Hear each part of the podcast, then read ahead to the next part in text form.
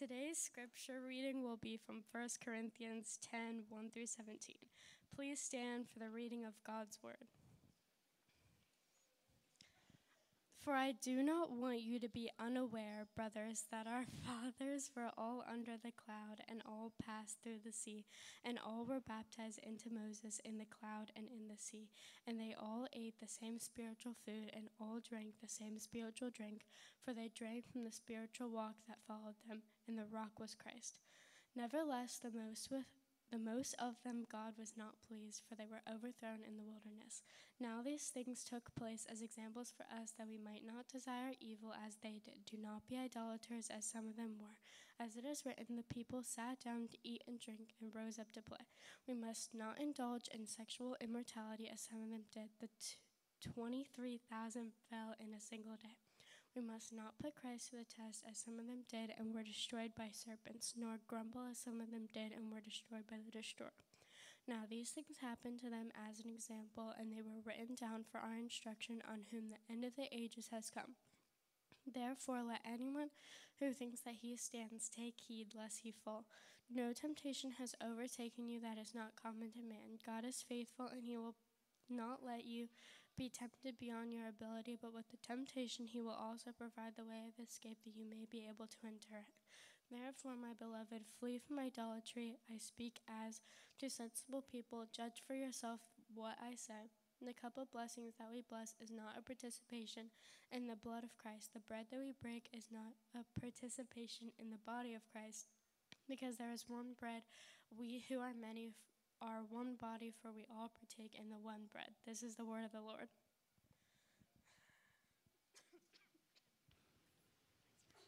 Can you put it back in there? Well, good morning, church.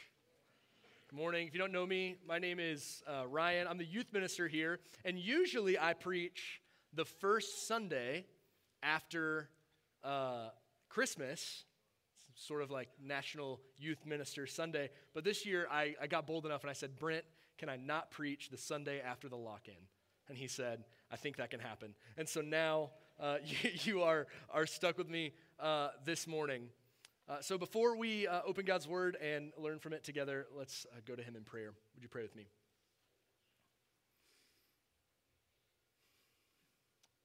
Father, we recognize this morning that we are only here because you have first worked. That God, though you are holy, though you are transcendent, though you are all powerful, all just, all righteous, all knowing, and God, we are none of those things. We are broken, sinful, undeserving people. You still called us to yourself, united us to yourself through your Son. And so we gather this morning, first, God, to bow in reverence and in adoration and in worship for who you are and how good you are and how powerful you are. God, in the beautiful salvific work you did through the gospel. God, both in history and in our own hearts. So, God, this morning, as we open your word, would it be your truth, the truth that is heard, not my words, but yours? It's in your son's name.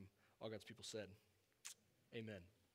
Now, I was going to open this sermon with a pretty famous quote that I'm sure a lot of you know from uh, Winston Churchill. And the, the quote goes like this He says, Those that fail to learn from history are doomed to repeat it.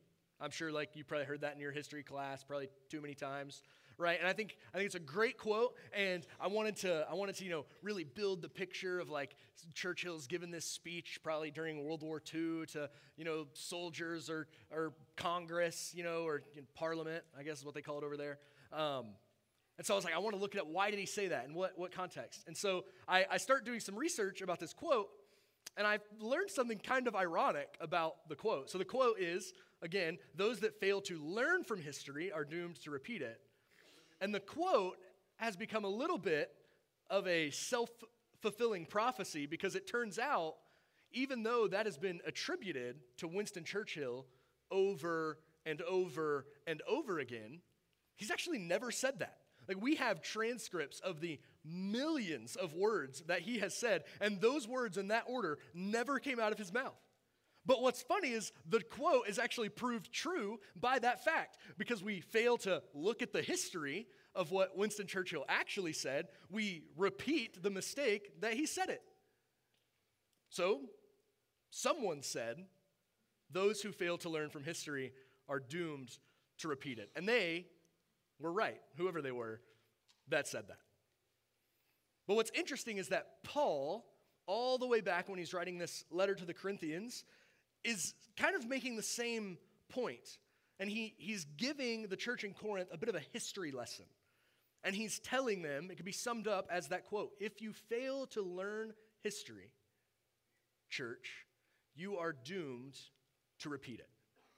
But before we get into uh, chapter 10 here, let's, let's kind of go back and kind of fly by what we've done so far. So remember, First Corinthians is, is not just a letter in solidarity. Obviously, there's, there's Second Corinthians, but there's this, this correspondence going on between the church in Corinth and Paul. And they're writing back and forth, like letters back and forth. And if, if, if you're under 25, a letter is this thing that's like an email. And if you're under 20, an email is kind of like a text message. So you can kind of follow that train to figure out what a letter is. So Paul has, uh, the church in Corinth has written to Paul, and Paul's writing back to the Corinthian church, and he's addressing some questions, some concerns with some things they were doing. Uh, and to be honest, they're not doing a great job, right? We, we, there's some pretty ugly details that come out about the church in Corinth through this letter. And so Paul opens, he encourages them where he can encourage them, uh, and then he begins to instruct and correct. And he says, You're missing the mark. And he emphasizes, right, that the gospel message is a foolish message. And we don't need to trust in eloquent worldly teaching and eloquent worldly wisdom, but cling to this implausible message of the gospel. And then he tells them, don't be divided. And he teaches them how to apply church discipline and give clear definitions about our bodies and the biblical sexual ethic, about principles of marriage. And then he talks about food sacrificed to idols. And then last we left off, Paul was teaching the Corinthians about how to properly live out their rights in their Christian freedom. And the reason I wanted to do that because uh, we start out chapter 10 and he's referencing, it's a continuation of what he's done at the end of 9. So let's look at the tail end of chapter 9, and he says this. This is going to start in verse 24. Do you not know that in a race, all runners run, but only one receives the prize? So run that you may obtain it. Every athlete exercises self control in all things. They do it to receive a perishable wreath, but we an imperishable. So I do not run aimlessly. I do not box as one beating the air, but I discipline my body and keep it under control, lest after preaching, my, preaching to others, I myself should be disqualified. So Paul is saying, he's teaching about discipline right? He's saying, discipline your bodies, run the race. He's, this is an athletic metaphor here, right? We, we get this, right? He's, he's talking about boxing, he's talking about running, he's referencing the Olympic Games. And so he's saying, you know, discipline yourself, have self control. And then he gives us the reason, he gives us the consequences for when we aren't disciplined, when he picks up in verse 10. So be disciplined. And then he says, For I do not want you to be unaware. I do not want you to be unaware of the consequences that come when you fail to discipline yourself. And primarily, this teaching is going to be about the sin of idolatry. He's going to say, if you do not discipline yourselves, you will fall into worshiping idols. And so he first he starts out he gives this history of idolatry, specifically Israel's history of idolatry. And he's making all of these Old Testament references to God's people, the Israelites. If all the kids were in here, I'd be like, who are God's people? And they'd say, the Israelites. Uh, they did it at Christmas, it was awesome. And so, God's people, the Israelites, and they, time after time after time, slip into this sin of idolatry. And so, Paul starts out at the beginning and he's defining who these people are. He's building up their credibility in uh, the eyes of the Corinthian church. He says they're under the cloud, right? These people were under the cloud. He's referencing the cloud that led the Israelites out of Egypt and taking them towards the promised land. He says that then they passed through the sea, right? And so that's probably a reference we all get passing through the Red Sea when, when Moses parted it uh, back in Exodus 14. But then there's this verse. So uh, they were under the cloud, they all passed through the sea, and they were all baptized into Moses in the cloud and in the sea. Well, that's kind of a weird verse. So let's pump the brakes. What does that mean? Uh, well, honestly, we could, we could pro- I could probably talk all morning about just that verse, but Bengals at one, Cowboys at four. So let's just, we, I, I'll, give you, I'll give you a brief summary. It very simply means this Moses was a mediator between God and Israel. He was the go between. People didn't talk to God.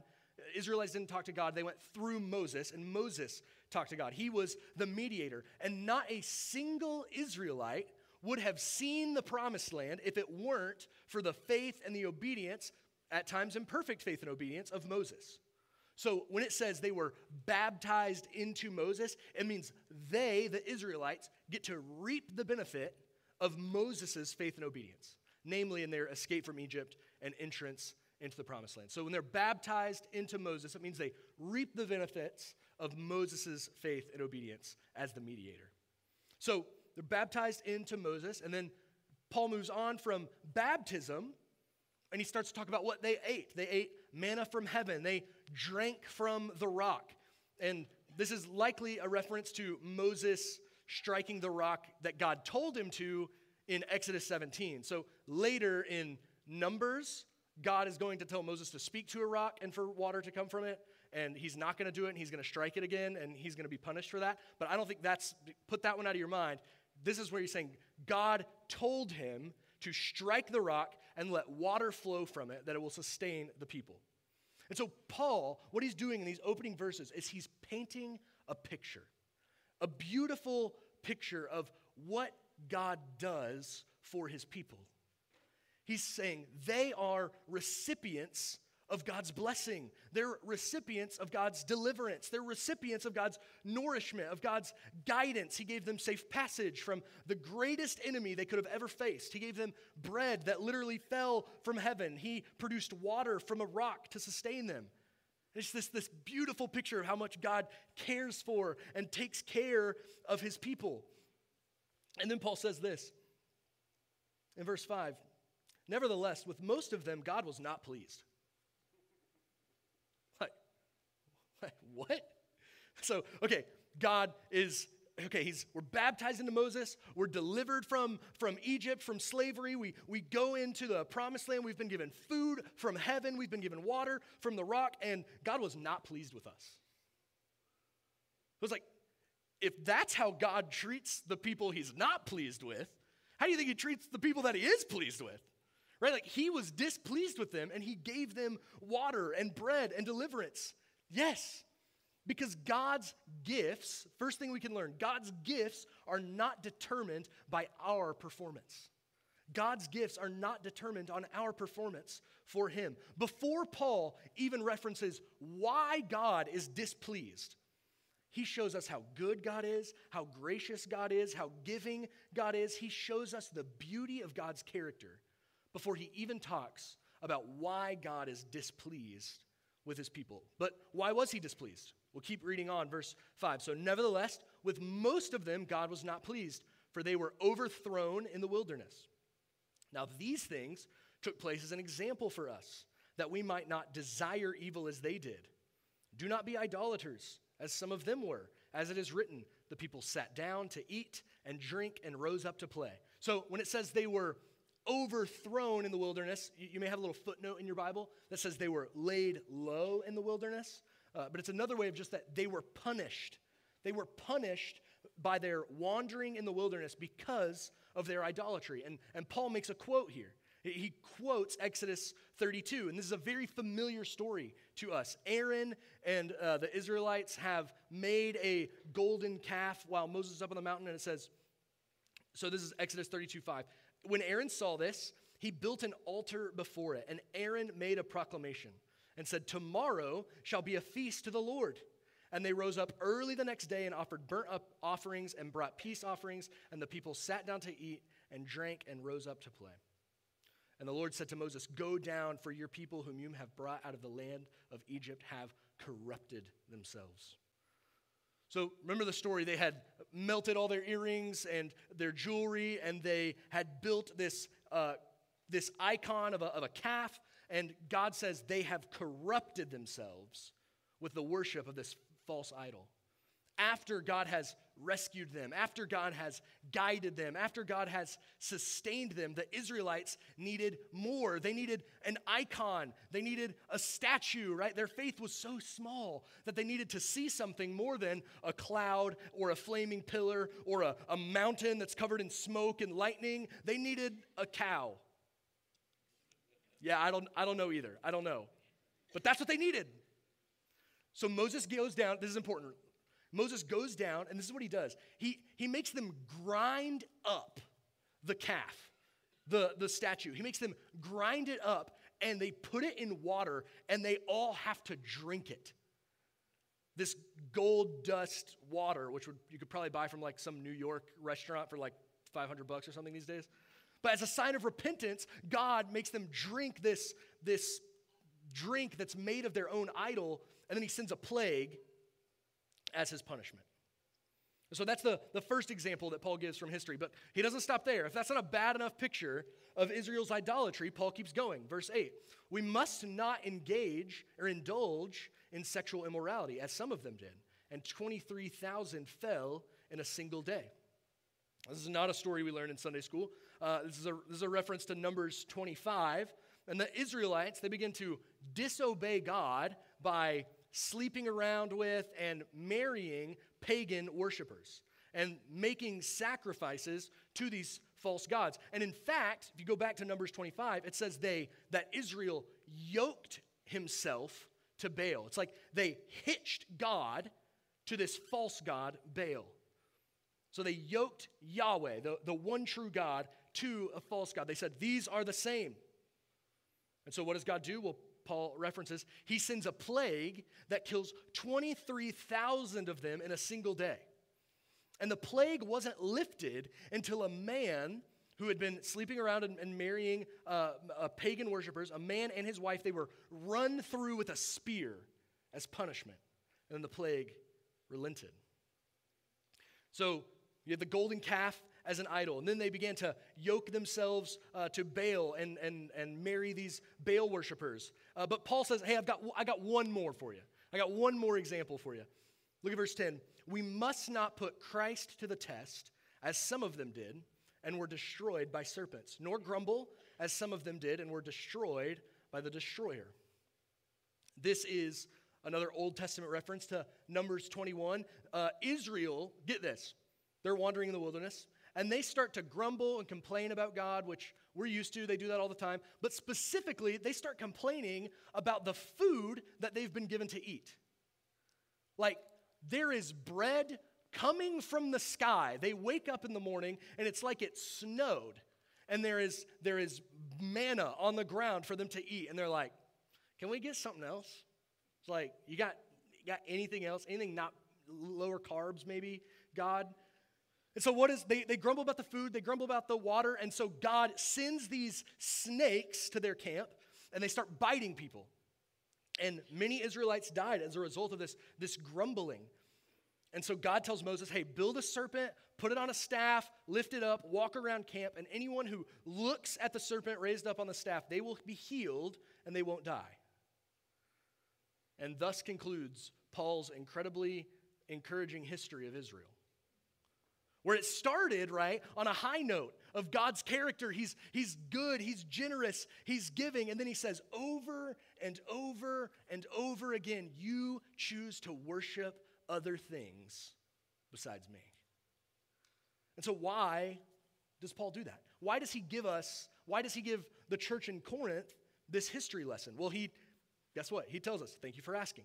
Verses 6, verses 11, these things took place as examples these stories of Israel's idolatry, they're an example to us. They're to show us what God is like, how God's people are to act and not to act. And it's not, I don't think it's a scare tactic that makes us think, oh, God's going to strike me down if I commit the sin of idolatry.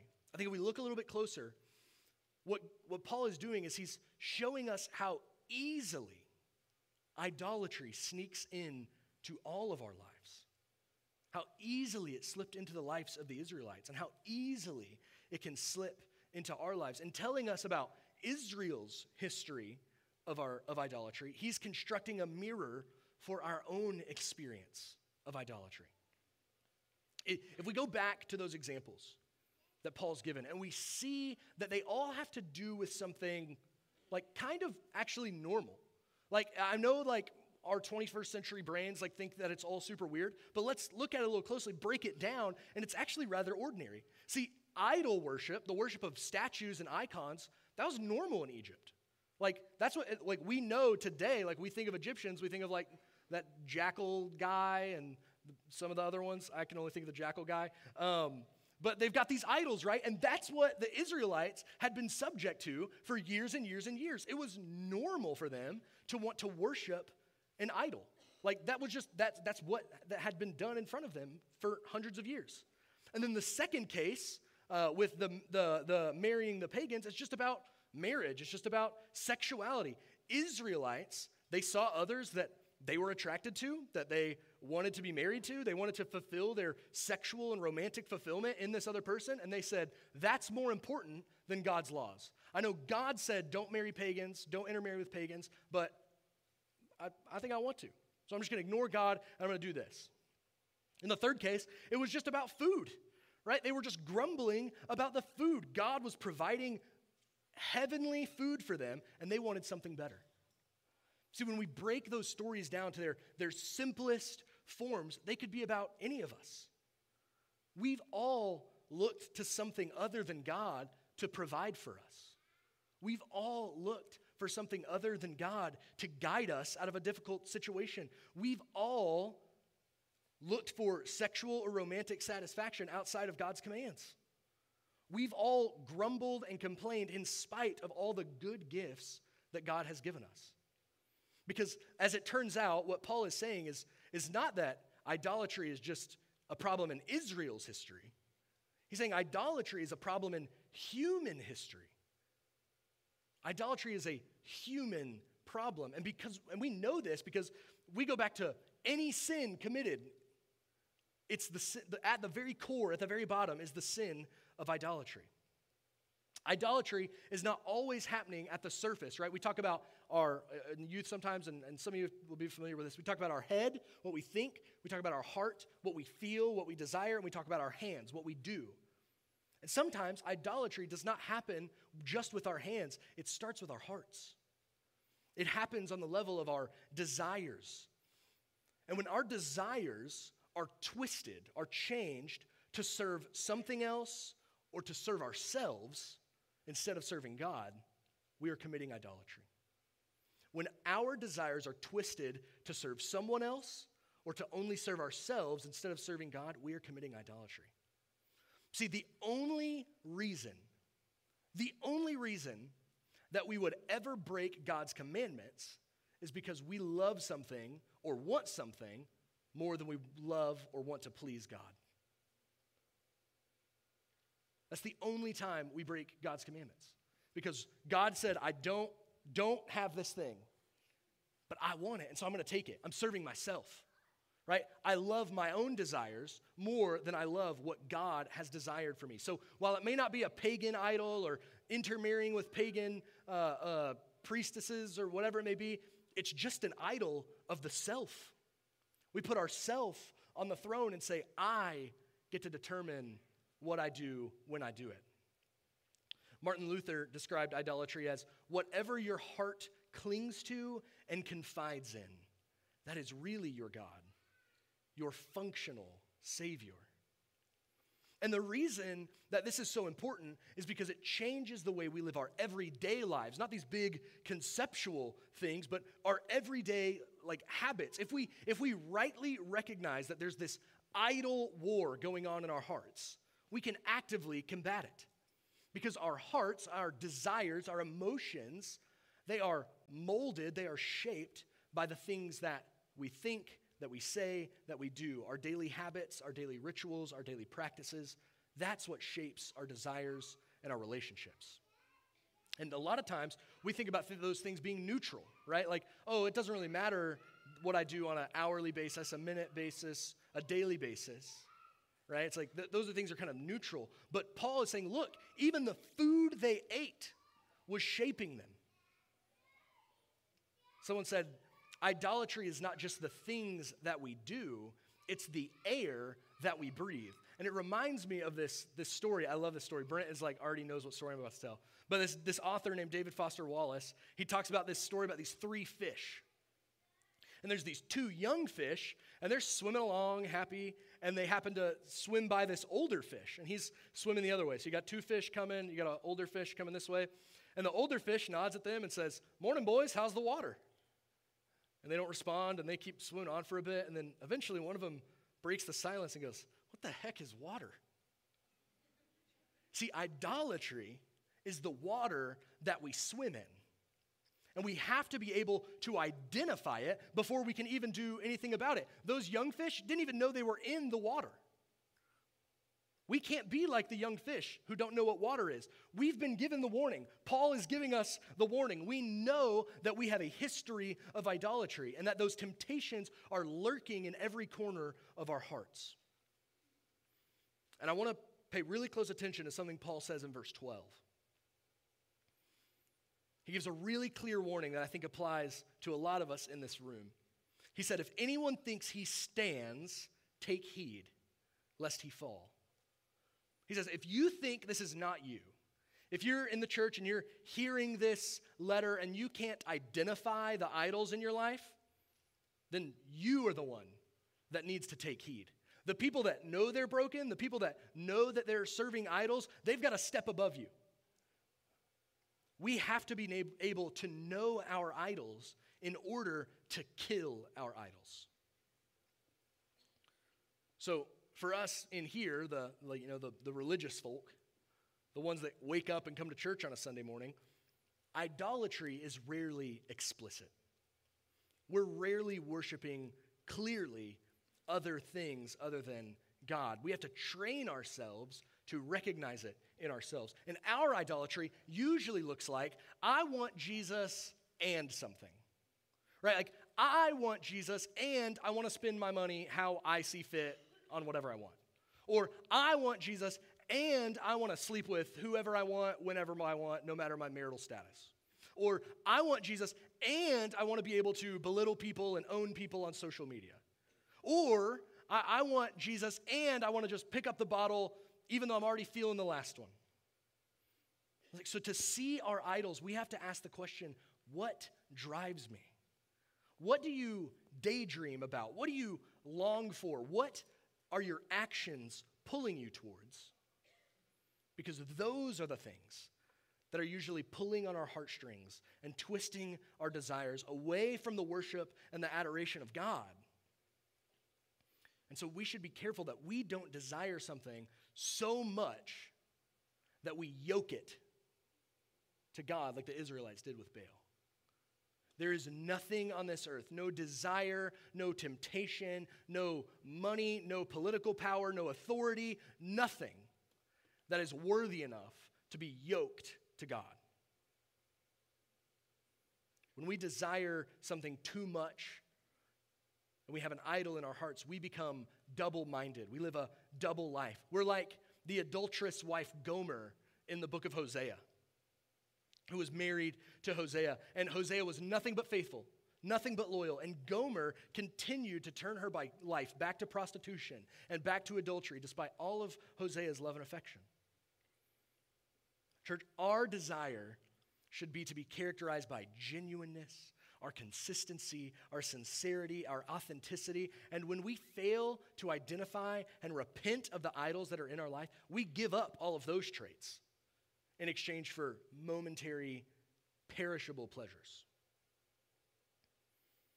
So we have this deep history of idolatry. It's a sin that humans have been committing since the Garden of Eden, and we keep committing it over and over and over again. So, what do we do? What do we do? Well, look at the answer Paul gives starting in verse 13. No temptation has overtaken you that is not common to man. God is faithful, and he will not let you be tempted beyond your ability. But with the temptation, he will also provide the way of escape, that you may be able to endure it. Therefore, my beloved, flee from idolatry. I speak as to sensible people. Judge for yourselves what I say. Now, at first glance, we can read these verses and it looks like and sounds like a verse about our efforts. It's like Paul is saying, so go out there and, and get it done. It's not that hard. Just, just flee, for, flee from temptation. God's not going to give you anything you can't handle, right? You're sensible, right? You're a sensible person. Get it together. Go do it. Like we can read that and we can be fooled that Paul is telling us to like pull ourselves up by our bootstraps and work hard and kill our idols and, and by our own strength go and serve God. But nothing can be further from the truth. This isn't a text about how we solve the problem of idolatry, it's about God's solution to idolatry. And I'll tell you, I, I first read this text when, when, I, when, when it was the one I was going to preach, and I was like, I'm really not. It's like, uh, don't, don't serve idols. Okay, got it. Um, but as I've read it and as I've studied it, I actually think this is one of the greatest pieces of gospel writing that has ever been undertaken. Like, Paul has done something masterful with this text. Like, do you remember those, uh, like, connect the dot activities you would do in school? Maybe like dot one and dot two and dot three, and you draw a line, you know, from one to two, two to three, three to four. And it's like you're going and you're like trying to figure out like what the picture is. And it's not until you get to the very end that you're like, oh, it's a fish or it's a dinosaur or it's a dragon or whatever. You know, it's like, I think Paul has sketched out a little bit of a gospel connect the dots with us here. And if we take the time to connect all of those dots, it paints a great, beautiful gospel picture. And he gives us this final clue here in verses 16 and 17. So he goes on from talking about fleeing from idolatry, and he says, The cup of blessing that we bless, is it not a participation, or, or is it not a participation in the blood of Christ? The blood that we break, is it not a participation in the body of Christ? Because there is one bread. We who are many are of one body, for we all partake of the one bread.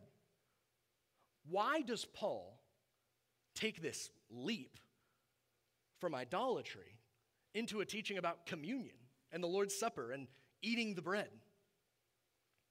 But it should make us think of something. If we're reading closely, alarm bells should go off in our heads and say, wait a minute. He talked about the bread earlier. The Israelites, they ate the bread, and they were one people, and they were baptized into Moses. But now Paul is saying, we take the bread, not spiritual bread from heaven, but we feast on the bread of life that was sent from heaven. And we aren't baptized into the imperfect faith and obedience of an imperfect mediator like Moses, like the Israelites were. No, we are baptized into the perfect faith and the perfect obedience of a perfect mediator, Jesus. And it wasn't a rock that was struck that gave us water for our bodies, it was Christ that was struck and that gave us living water, that whoever drinks of it will never be thirsty again. Paul says it the rock was Christ. And we don't have to drink the ground up gold of the idols that we worshiped like the Israelites did at the base of the mountain because Jesus drank the cup of wrath for you and for me, and he drank it empty. There's nothing left. And none of us had to be run through with a spear to stop the plagues like, the, like they did in Numbers 21 because Christ was pierced for our transgressions. We didn't have to look at the serpent draped over a staff to heal our bodies. All we have to look to is the tortured Savior that was put up on a cross. And it is not our bodies that are healed, it is our souls. Humanity has a history of idolatry. And for God to solve humanity's history of idolatry, he had to enter human history. Remember verse 5? Nevertheless, with most of them, the Lord was not pleased. And I asked, what does the Lord do with the ones he is pleased with? If that's how he treats the one he's not pleased with, there's only one he's ever been pleased with. And the Lord was pleased with his son Jesus, who was perfectly obedient, who was perfectly faithful, and that is what happened to him. He was crushed so that no temptation would overtake us. He was killed so that we might have an escape from our sin. He was broken so that we can break this bread of life together as God's people in faith and in obedience as an act of worship together. We don't have to escape from our idolatry. We don't have to break the, the, the chains of our sin. We don't have to break the chains of temptation because Christ has already done it on, on your behalf, on, on my behalf. We can be united to Christ. And his perfect righteousness and his perfect obedience can be applied to you and it can be applied to me. He meets us in the midst of our everyday lives, moment by moment, when we are adulterous and when we are idolatrous Jesus is loyal and Jesus is faithful. We flee from idolatry, yes, but more importantly, we cling to the cross. We cling to Christ because he constantly and loyally clings to us. Let's pray.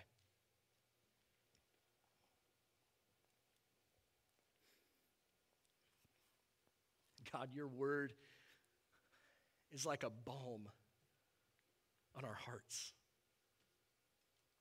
It's like a salve to our souls. God, would be, be renewed by the message of your gospel this morning. Would we not be worried and anxious and nervous about all the things we do wrong? But God, instead,